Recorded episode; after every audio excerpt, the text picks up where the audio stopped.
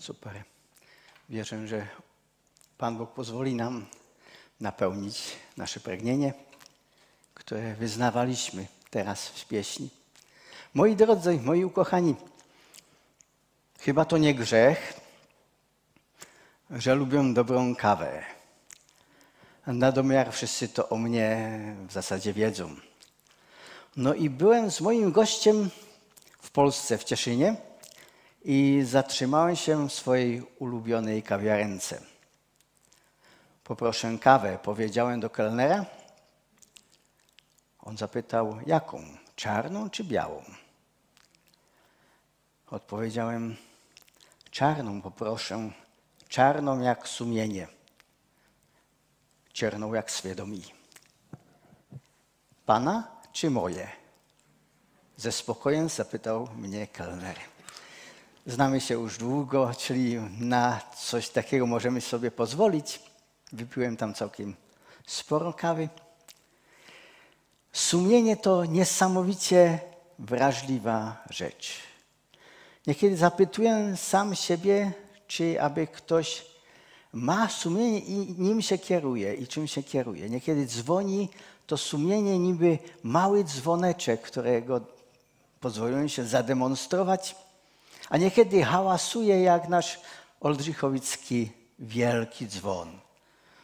No i przed sobą mamy czterech ludzi, którzy mieli sumienie i można zastanawiać się, w jaki sposób go w ogóle używali. No i ma to związek z modlitwą. To tekst przeznaczony do dzisiejszej niedzieli. Więc łaska wam i pokój od Boga Ojca naszego i Pana Jezusa Chrystusa. Przeczytamy z Ewangelii Łukasza z 18 rozdziału od 1 wiersza. Dwie opowieści Pana Jezusa, dwie przypowieści. Powiedział im też przypowieść o tym, że zawsze powinni modlić się i nie ustawać. W pewnym mieście żył sędzia, który Boga się nie bał i nie liczył się z ludźmi. W tym samym mieście żyła wdowa, która przychodziła do niego z prośbą: obroń mnie przed moim przeciwnikiem. Przez pewien czas nie chciał, lecz potem rzekł do siebie: chociaż Boga się nie boję, ani z ludźmi się nie liczę, to jednak, ponieważ naprzykrza mi się ta wdowa, wezmę ją w obronę, żeby nie przychodziła bez końca i nie zadręczała mnie. W innych przekładach, tłumaczeniach napisane jest, aby mi coś złego nie zrobiła rękami. I Pan dodał, słuchajcie, Pan Jezus dodał, słuchajcie, co ten niesprawiedliwy sędzia mówi. A Bóg czyż nie weźmie w obronę swoich wybranych, którzy dniem i nocą wołają do Niego i czy będzie zwlekał w ich sprawie? Powiadam wam, że prędko weźmie ich w obronę. Czy jednak Syn Człowieczy znajdzie wiarę na ziemi, gdy przyjdzie? Powiedział też do niektórych, co ufali w sobie, że są sprawiedliwi, a innymi gardzili, tę przypowieść. Dwóch ludzi przyszło do świątyni, żeby się modlić. Jeden faryzeusz, a drugi celnik. Faryzeusz stanął i tak w duszy się modlił. Boże, dziękuję Ci, że nie jestem jak inni ludzie, zdziercy, oszuści, cudzołożnicy, albo jak i ten celnik. Zachowuję post 2 razy w tygodniu, daję 10% ze wszystkiego, co nabywam. Natomiast celnik stał z daleka i nie śmiał nawet oczu wznieść ku niebu, lecz bił się w piersi i mówił, Boże, miej litość dla mnie, grzesznika. Powiadam wam, ten odszedł do domu usprawiedliwiony, nie tamten. Każdy bowiem, kto się wywyższa, będzie poniżony, a kto się uniża, będzie wywyższony. Ojcze kochany, dziękuję Ci za Twoje słowo, a proszę Cię, abyś go swoim Duchem Świętym ożywił. Amen. Może odpowiemy na jedno zasadnicze pytanie. Czego nie powiedział Pan Jezus Chrystus w tym wszystkim, co czytaliśmy? Nie powiedział, że wszyscy sędziowie są źli. A wiecie, słyszałem takie słowa pod adresem tego stanu prawniczego. Nie powiedział, czego dotyczyła sprawa wdowy. Nie wiemy. I na czym polegało jej prawo. Nie wiemy. Nie powiedział, że można zaatakować sędziego Tam jest o tym, że w niektórych przekładach, tłumaczeniach jest napisane, że sędzia bał się, aby go nie zbiła po prostu. Nie możemy zaatakować sędziego, o ile nam się jego opieszałość, powolność w pracy nie podoba. Nie powiedział, że wszyscy celnicy są w porządku. Nie powiedział także, że wszyscy celnicy są do niczego, są nieuczciwi. Nie powiedział, że dawanie dziesięciny i wszystkie te rzeczy, które robił faryzeusz, są złe.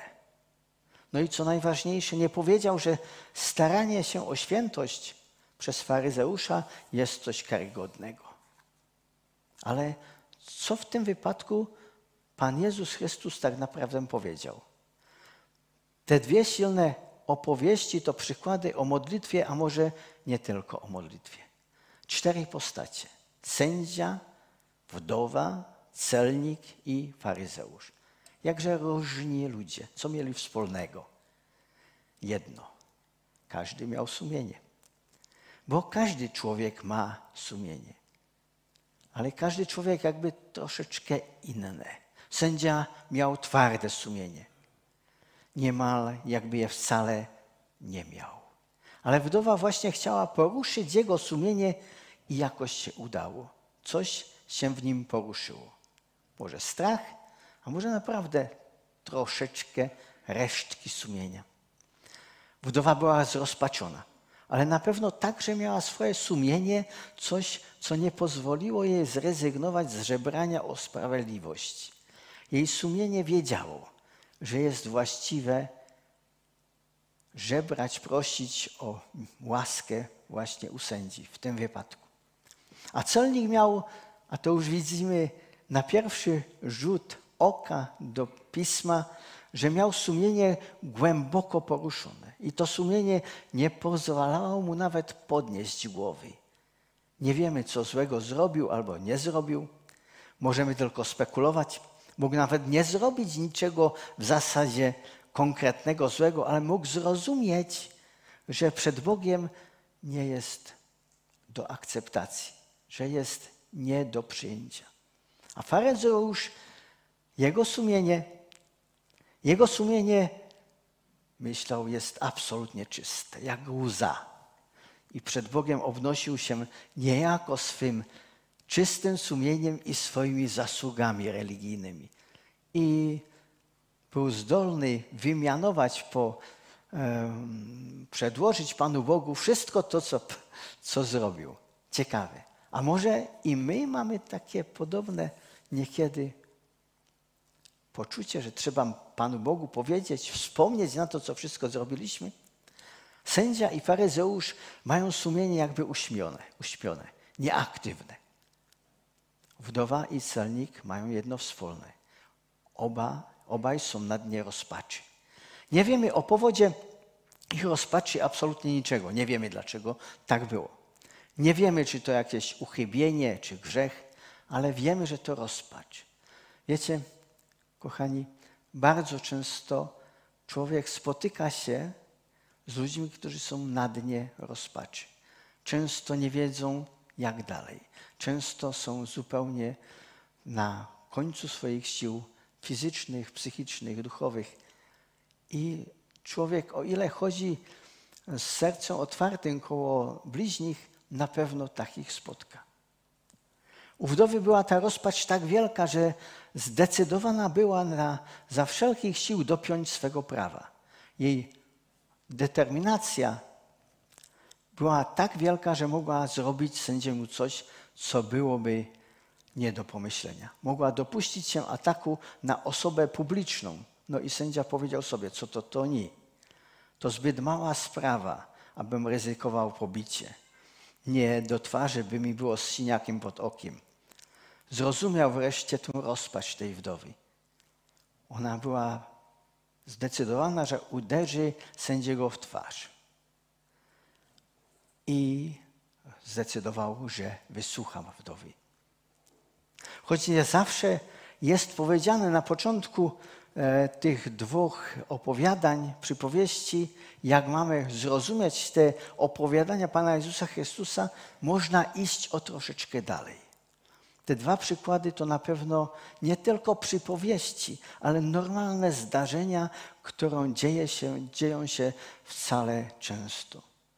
Czy mamy mało przykładów na to, że sędziowie to nie ludzie zawsze prawi, sprawiedliwi, uczciwi? Czy mało jest przykładów na to, że do kościołów najróżniejszych wyznań chodzą ludzie przeróżni, celnicy, grzesznicy? To jest nawet, powiem wam, ukochani, częsty argument, aby nie chodzić do kościoła. Nie wiem, jeśli mówicie z ludźmi, oni powiedzą, no nie pójdę do kościoła, bo są tam tacy, a tacy ludzie, którzy są nie zupełnie w porządku. Albo są zupełnie nie w porządku. Bo jest tam człowiek, który nie jest dla mnie moralnym autorytetem, albo wręcz zaprzeczeniem chrześcijańskiej wiary. Nie pójdę tam, ponieważ jest zaprzeczeniem biblijnej moralności. I my co niedzielni albo jeszcze części bywalcy nabożeństw powiemy to w wymówkach, tak i tak by nie przyszli, ale spróbujmy pomyśleć. Niekiedy człowiek zastanowi się, gdzie ma ten człowiek sumienie, o ile bez problemów żyje w grzechu, a do zboru chodzi, jakby się nic nie działo. No i dla nas usługujących w Kościele to nie lada wyzwanie i dylemat. Jeden sędzia, który pomógł memu klientowi, aby ten obrał mnie o parę dziesiątek tysięcy koron, poprosił mnie później, abym zrobił dla niego złote wesele. Nie było mi łatwo powiedzieć tak, ale zgodziłem się. Tyle, że przyszedł COVID i on nie przeżył choroby. Ale trzeba nauczyć się odpuszczać. Trzeba nauczyć się tego, aby człowiek, kiedy stanie się mu coś złego, aby mógł powiedzieć trudno i darmo, idziemy dalej. Ale wiecie, znałem kiedyś ważnego celnika w czeskim Cieszynie. Konkretna osoba. Zawsze, kiedy przyszedł towar do mojej firmy, sympatyczna pani w odprawie celnej, w tym celnym okienku, z absolutnym zdziwieniem mówi do mnie, panie Kaleta, ma pan wielką odprawę celną. Na ołówki, długopisy, mówię, no tak.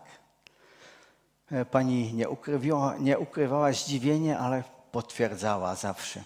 No i przyjeżdżają panowie w takich czarnych, ładnych strojach z pistoletami automatycznymi, z samopalami i z bardzo miłym pieskiem takim sobie na smyczy i każą rozpakować, a powtarza się to za każdym razem. Było to uciążliwe. Zawsze podobny proceder, nic nie našli, na pewno nic nie było, bez sensu. Ale powiedziano mu po czasie, on bierze i czegoś konkretnego po panu chce, a ja nie dałem. Nie dałem nigdy. I sprawa załatwiła się, kiedy przeniesiono go na inne, wyższe miejsce i już nie było tych kontroli, a z wejściem do Unii Europejskiej i to zniknęło. Wiecie, ale bracia, siostry, gdyby ten konkretny celnik był ze mną w ławce w kościele, miałbym problem. Na razie go nie widziałem między nami w kościele, nie poznałbym go na pewno, ale byłby może problem. A faryzeusz miał może podobne doświadczenie i powiedział, dzięki Bogu, nie jestem jak ten celnik.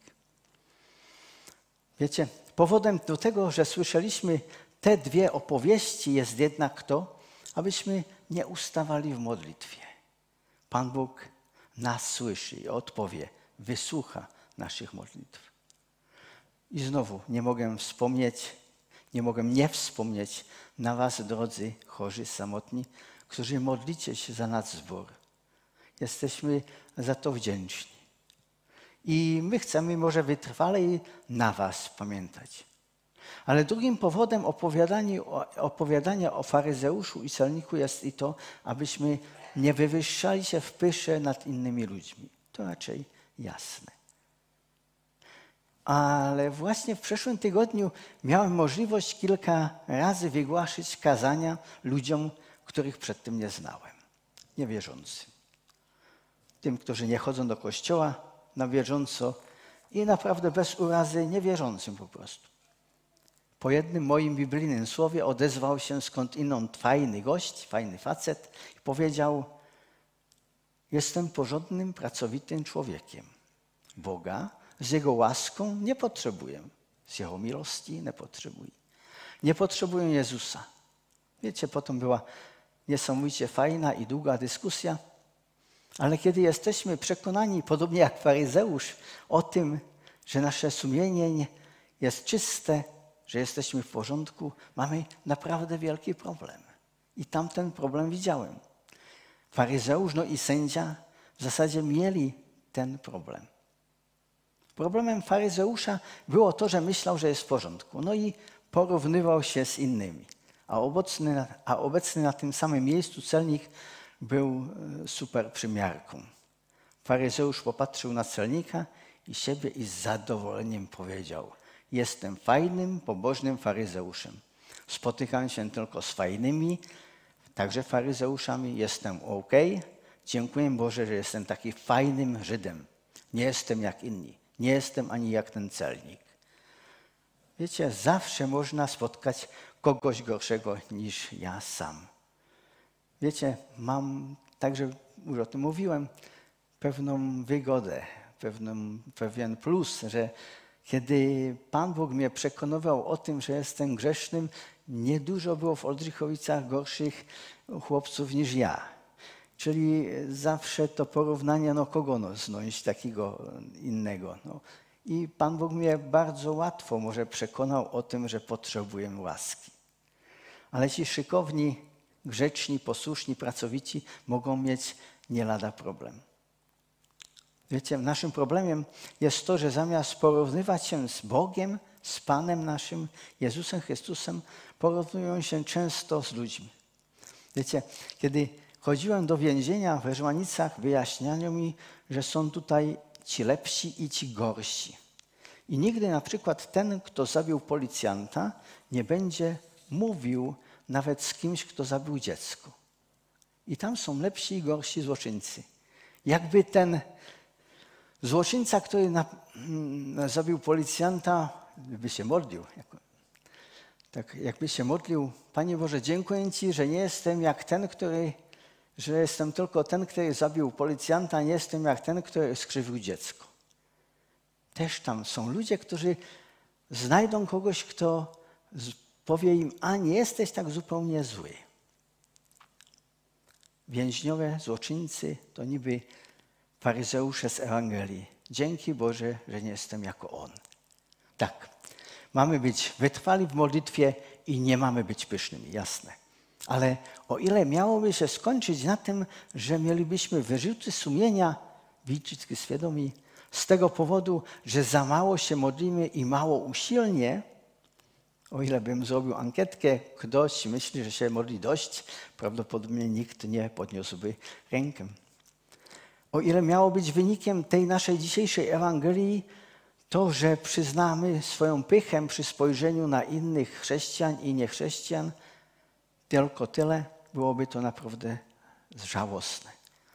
Nasze sumienie ożywione Duchem Świętym musi nam jasno pokazać. To ja jestem faryzeuszem i ja celnikiem, i ja wdową, i ja sędzią, który się, o ile nic się nie stanie, nie boi się ludzi i Boga. To ja jestem nie do przyjęcia przez Boga. Wdowa i celnik zrozumieli. Była tam rozpacz. I wdowa prosi: dopomóż mi, abym osiągnęła prawa. Bez Ciebie, sędzio, niczego nie wskórę. A Pan Bóg, Pan Jezus mówi: a Pan Bóg jest zupełnie jeszcze inny, ale On Cię przyjmie. I celnik prosi: nie jestem godzien, jestem grzeszny. Tak, to opowiadanie jest opowiadaniem o nas. Jesteśmy zrozpaczonymi wdowami, które za normalnych okoliczności nie mogą niczego się domóc. Ale jest sędzia. W naszym wypadku sądzi miłosierny i sprawiedliwy Bóg i ten dopomoże nam domóc się, dostać się do praw Bożych dzieci. W odróżnieniu od naszego sędzi z Ewangelii dzisiejszej, Bóg jest kimś, kto chce pomóc. Jesteśmy nimi ten celnik, który wie, że nie może nawet podnieść głowę, ale wie, że może z rozpaczy wołać: zmiłuj się. Obaj dostaną nawet nie swoją, ale Bożą sprawiedliwość. Pan Jezus powie, czy to nie wspaniała rzecz? Wdowa domogła się prawa. Celnik został usprawiedliwiony. To są ci ludzie, którzy są na marginesie, na okraju społeczeństwa. Oni domogli się tego, czego żądali, czego pragnęli. Wiara, która nie podda się. Pokuta, która nie pozwoli sumienia powiedzieć: Boże, dziękuję Ci, że nie jestem jako inni ludzie, na przykład ten grzeszny celnik. Apostoł Paweł nawet powiedział sam odważnie: jestem pierwszym z wszystkich grzeszników. Już się nie porównuję zawsze z innymi ludźmi, porównuję się tylko z Panem Jezusem, a o ile porównuję się z Panem Jezusem, jestem tylko pierwszym z grzeszników, ale poznałem łaskę. Wiecie, jest takie polskie powiedzonko: sumienie mam czyste, nie używam go od lat. No tak, o ile nie używamy Bożym sposobem sumienia, naprawdę możemy sobie myśleć, że wszystko jest ok. Ale o ile Duch Święty w nas działa, pracuje w naszym sumieniu, wiemy, że potrzebujemy łaski. Wiecie, wracałem z lotniska z Pyrzowic, potrzebowałem kawy, znowu o kawie. Była 5:00 rano w poniedziałek. Byłem szczęśliwy, coś było za mną, coś przede mną, było fajne. A do kawy chciałem kupić czasopisma. Niektórzy ciastka, ja czasopismo. Moich ulubionych już nie było. No jasne, 5:00 rano, poniedziałek. I kupiłem sobie takie prawicowe piśmidło katolickie. To jedyne zostało. I bez przekonania, bez przeświadczeni zacząłem czytać. A tam ankietka.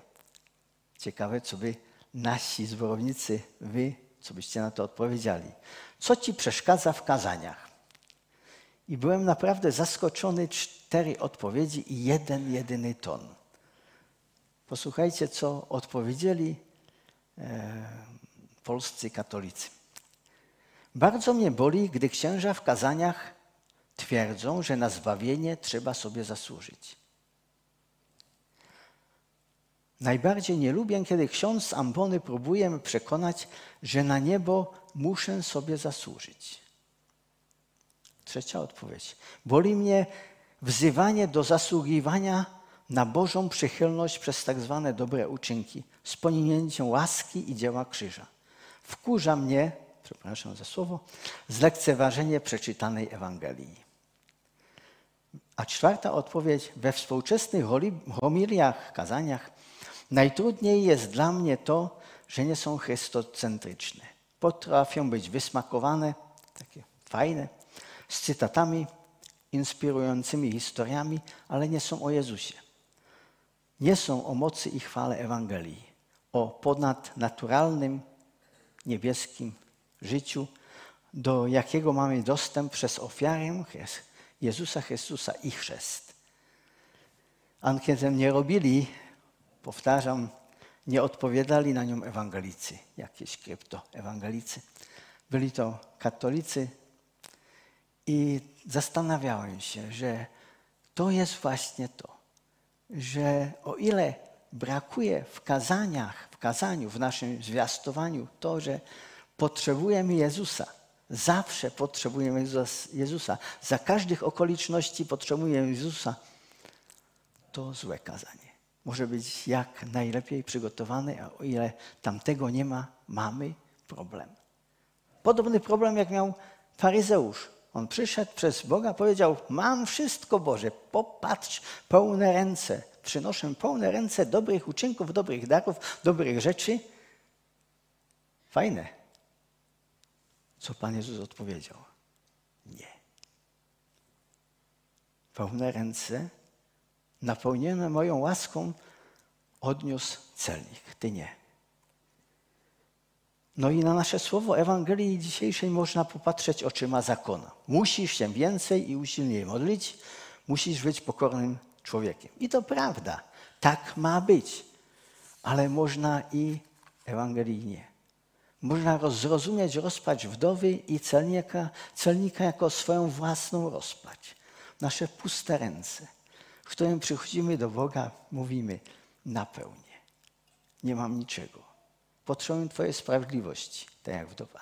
Potrzebuję tego, abyś mnie oczyścił.